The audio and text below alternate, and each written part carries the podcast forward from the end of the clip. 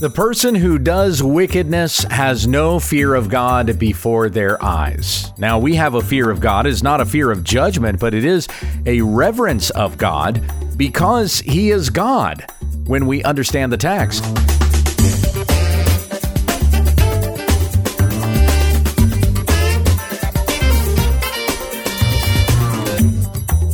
You are listening to When We Understand the Text, committed to sound teaching of the Word of God.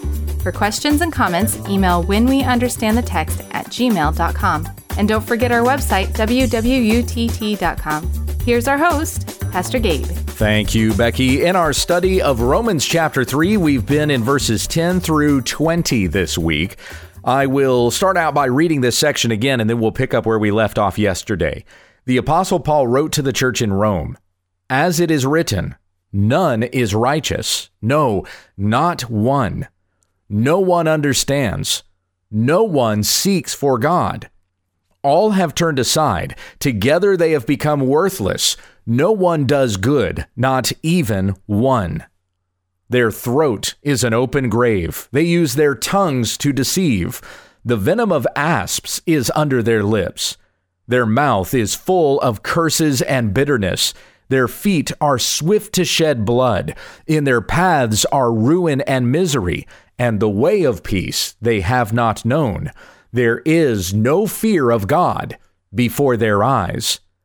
Now we know that whatever the law says, it speaks to those who are under the law, so that every mouth may be stopped, and the whole world may be held accountable to God. For by works of the law, no human being will be justified in his sight, since through the law comes knowledge of sin. Now, as we've been looking at this section this week, and uh, and we started in it last week, we recognize that this is divided up into three parts. And first of all, Paul makes the argument that we are sinful from the inside out. There are certainly things that are outside of us that are wicked. Just say, for example, Satan.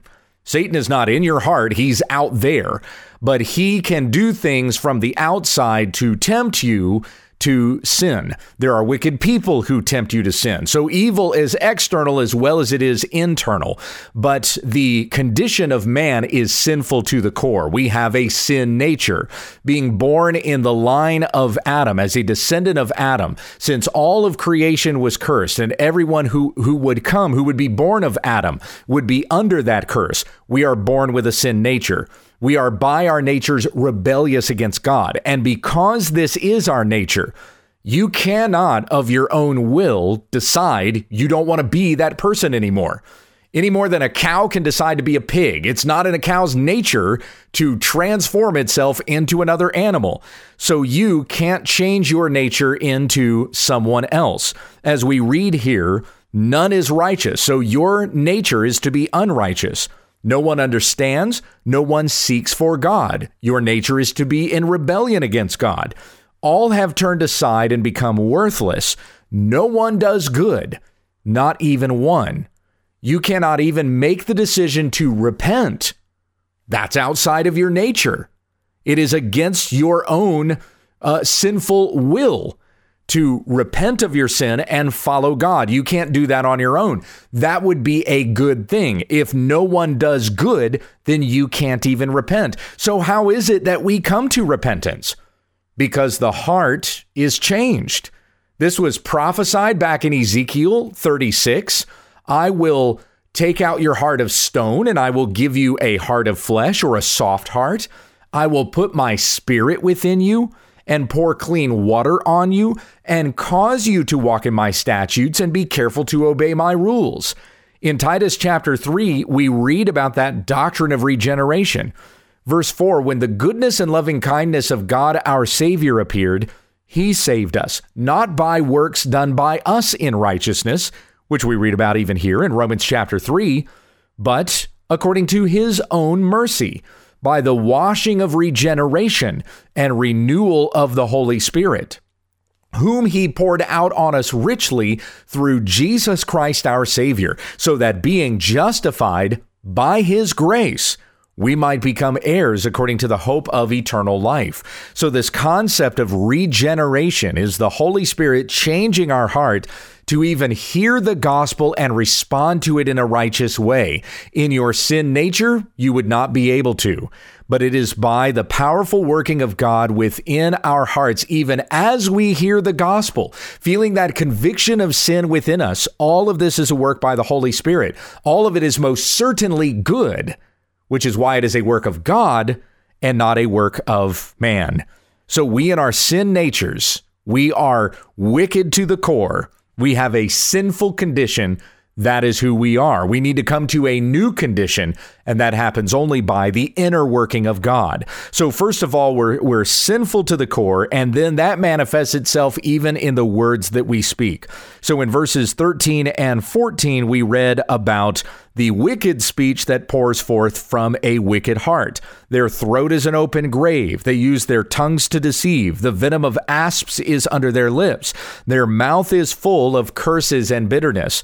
And as I talked about this on Monday, one of the things that I encouraged you toward is as a follower of Christ, everything about you should change, even your speech. That doesn't mean it's going to happen overnight, but we must submit even our tongues unto the Lord. Don't you believe that you are to worship the Lord your God with all your heart, with all your soul, with all your mind, and with all your strength? Don't you think that you should be doing that? After all, it is the first and greatest commandment. Isn't the tongue part of that? Part of all yourself in worship to God the tongue is in that as well. So even our speech must be pleasing and honorable unto the Lord. And in fact, according to Ephesians 4:29, giving grace to those who hear. Before we came to Christ, our speech was full of cursing and bitterness, but let it now be in Christ full of blessing and rejoicing. Verse 15 is where we see the third section. So we have, first of all, the sinful condition, that was verses 10 through 12, the sinful speech, that was verses 13 and 14, and then what we looked at yesterday was the sinful action verses 15, 16, and 17. Their feet are swift to shed blood, in their paths are ruin and misery, and the way of peace they have not known. The wicked person does wicked things, and it causes misery to other people. No one sins on an island. Everything you do is going to have an effect on others. So, will you be a blessing to them? Through the grace and love of God that's been poured into your heart through the Lord Jesus Christ, or will you be a scourge to other people whom you are around, whom you are affecting with your sin? I was just watching a news report yesterday. Uh, it wasn't a wasn't a current news report. It was actually kind of a flashback, an interview between two people from years ago. I won't mention who was in this interview or what it had to do with, but uh, but what the question that the host asked of the guest is: if you have a message for anybody, what would that message be? And then the the guest was given like three minutes to just spout off whatever they wanted. And what came out of their mouth was, I, I mean, they spoke with like a kind-hearted nature, seemed to be, you know, like making direct eye contact with the camera and saying, you need to know this about yourself. But everything that came out of that person's mouth for the next three minutes was nothing but a lie. It was it was just one humanistic lie after another. No gospel, no grace, nothing of the Lord Jesus Christ in this person's heart at all. Eh, all of it was just about you need to do what's best for you. You need to pursue your own dreams and goals. You need to do whatever it takes to get there. You need to follow your heart. You need to do what makes you happy. On and on it goes. It was it was nothing but a secular humanistic lie. And this is going to be destructive for many, many people.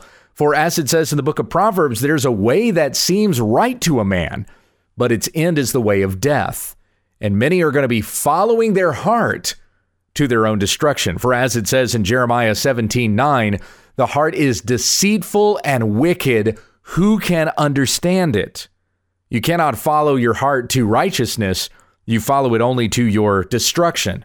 And everything that you say and do is going to influence others in that direction as well. They will follow you to their own destruction. So there's the three parts that we have in this section sinful condition, sinful speech, sinful actions. What about verse 18? I kind of left that one out. There is no fear of God before their eyes.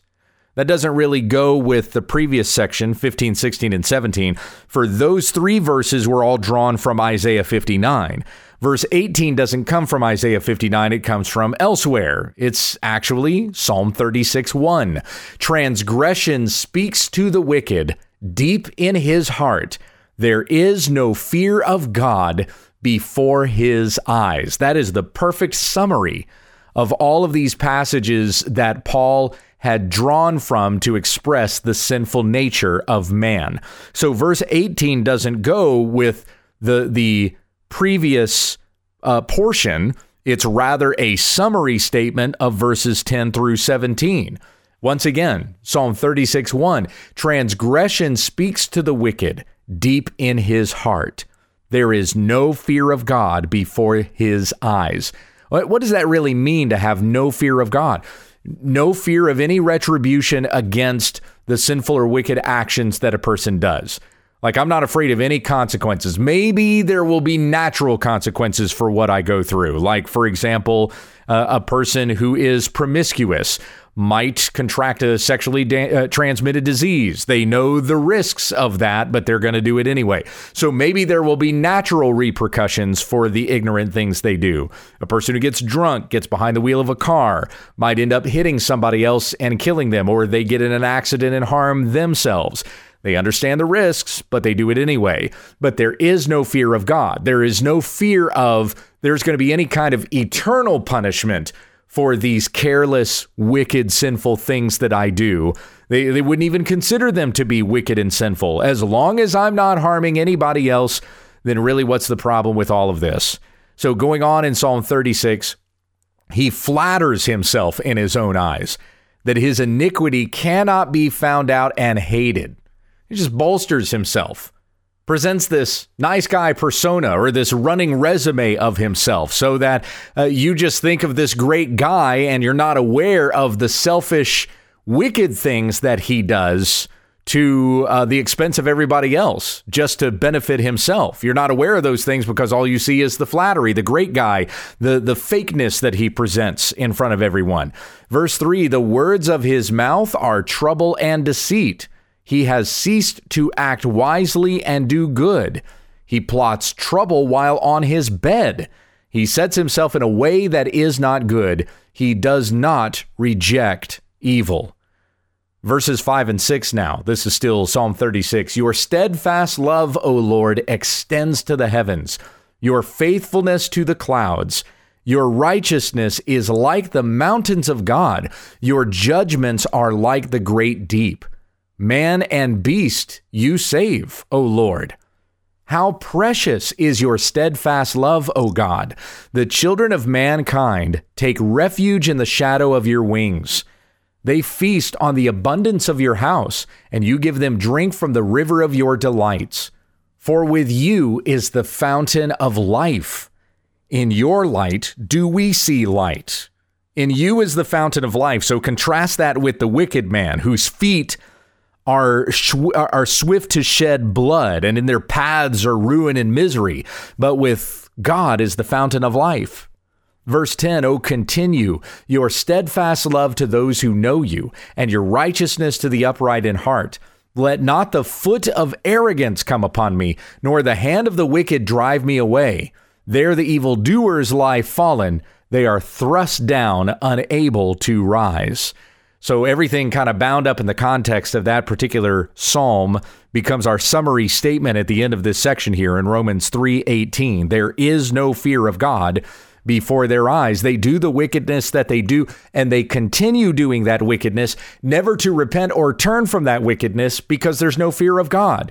There is no real concern that there will be any everlasting eternal consequences for the actions that they do.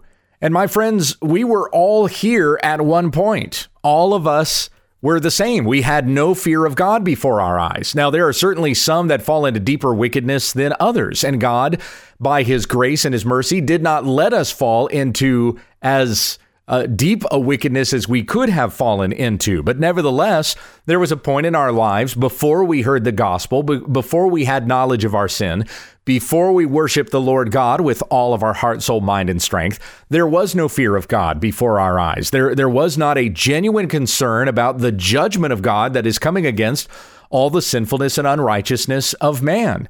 And it's only because of the gospel, it's only in light of Christ, whom we recognize as righteous, and in his righteousness we see our sinfulness, that he is holy and we are not. It is only when the gospel was presented to us that we recognized our need for a savior. And and knowing that uh, staying in the condition that we were in, we would have fallen under the judgment of God, we repented. By the Holy Spirit working within our hearts, we turn from sin and turn to Christ. And as followers of Christ now, we have a reverent fear of God. Yes, He is our Heavenly Father. Yes, He indeed loves us with a love that is without comprehension. It is, it's incomparable. There's nothing to compare it to. But He is still God. You don't run up to God and feather His hair. You fall down before Him in humility and in worship. And it's a wonderful thing that we get to be called friends of God through our Lord Jesus Christ. We don't have to fear the judgment of God. We are his sons and his daughters. But there still must be that respect of God because of the fact that he is God. All the power and control he holds in his hands, time itself, the most incredible force of nature. He made it. And he is more powerful than even the sun or the largest star that can be explored or gazed upon in the universe, the, the billions of stars that are in the universe just testify to God's infinity. We can't even count the stars. God is even beyond all of that. This is a being who is worthy of this kind of reverence and this kind of fear. And what a wonderful thing to behold this that it fills us up all the more with praise and appreciation for who He is. The God who's created all of this. You go outside, you look at the night sky, stars farther than the eyes can see, and yet this God who has created all of this loves us and has sent His Son to die for us, to redeem for Himself a people for His own possession who are zealous for doing the works that he has called us to do. And these are the things that David pondered over in Psalm 8. O Lord, our Lord, how excellent is your name in all the earth. We need to have that kind of reverence for God. Just this this awesome amazement at who he is and the works that he is constantly doing in the world and in our lives day by day. We don't have to be fearful of judgment because in our Lord Jesus Christ, we're justified before God. It's through Christ that we've been adopted into the family of God. So we don't have to fear judgment, but there is that, that respect that we have of God. And the person who does not have the fear of God does not have that respect. They continue doing the wicked and unrighteous things that they do because they just do not think there is a God there who is even going to punish me for these wicked things that I do when you've got that kind of a person who just who, who thinks that there's really not going to be any serious lasting eternal repercussions for my actions when, when a person believes and thinks that way they are a very very dangerous individual. That's exactly why their feet are swift to shed blood and in their paths are ruin and misery and they don't really care about the words that they say to you how they might cut you down or hurt your feelings no concern about that whatsoever. There's no fear of god before their eyes so Paul goes on in verse 19, having summarized this argument for the wicked person sinful to the core. Remember that he started this by saying, we have already charged that all, both Jews and Greeks, are under sin. So then he says, we know that whatever the law says, it speaks to those who are under the law. Everyone is under sin. Who is under the law? Well, everyone that was just described in verses 10 through 19. They are going to be judged by this law. That was the argument that Paul made back in chapter 2. Whether they had the law or they did not have the law, they are a law unto themselves. And when they are judged by God, he will be vindicated in all of his judgments. They will be revealed to be wicked, lawless, idolaters, rebellious against the high king of heaven. God alone will be holy and righteous and and all of his ways are justice and he will exercise judgment against those who had practiced lawlessness instead of godliness. So these are those who are under the law. Those who have not kept the law. Those who tried to be righteous on their own and yet failed at every part. They couldn't even keep their own righteousness, their own standard, let alone amount up to the righteousness of God. So we know that whatever the law says, it speaks to those who are under the law. Do not murder, speaking to those who murder. Do not lie, speaking to those who lie. Do not steal, speaking to those who rob from others. And do all of these things without the fear of God before their eyes. But it is through the law that every mouth may be stopped and the whole world may be held accountable to God. It's in the knowledge of the law that we recognize that we are not righteous and we are not good, so that everyone may be held accountable before God. By works of the law, by keeping the law, no human being will be justified in his sight, since the purpose and function of the law is to demonstrate God's righteousness and our unrighteousness. So, therefore, through the reading of his perfect law, his righteous law, we gain knowledge of our sin. I'm going to come back to this section again next week. When we pick this up, I'll look at verses 19 and 20 once more, and then we'll continue on with one of the most beautiful presentations of the gospel that we have in the scriptures here in Romans chapter 3. That's that's where we'll be on Monday. Let's conclude with prayer. Heavenly Father, we thank you for giving us your word, convicting our hearts, leading us to life everlasting in your Son, adopting us into your family, calling us your sons and daughters, calling us friends of God, revealing to us your will as we have it written down for us in the pages of Scripture. You are God who has done these things. And who are we but a mist that is here for a moment and then poof, we're gone? May we, in these moments in which we live, commit our every way unto you and live lives of submission and worship and holiness unto the God who alone is worthy of our worship. Let us not ever enter into these seasons where we might think that we can dabble in sin for a little while and there won't be any repercussions for this, for you are God who knows and sees all. May the very desire from the core of our hearts be to please this God who has saved us by giving his Son to die for us. What a great price was paid for the forgiveness of sins. So let us not continue to walk in those sins that led to the death of the Son, that, that, that were the reason why the Son died, for which the Son died but let us walk in righteousness and holiness in His great name and to the praise of your glorious grace.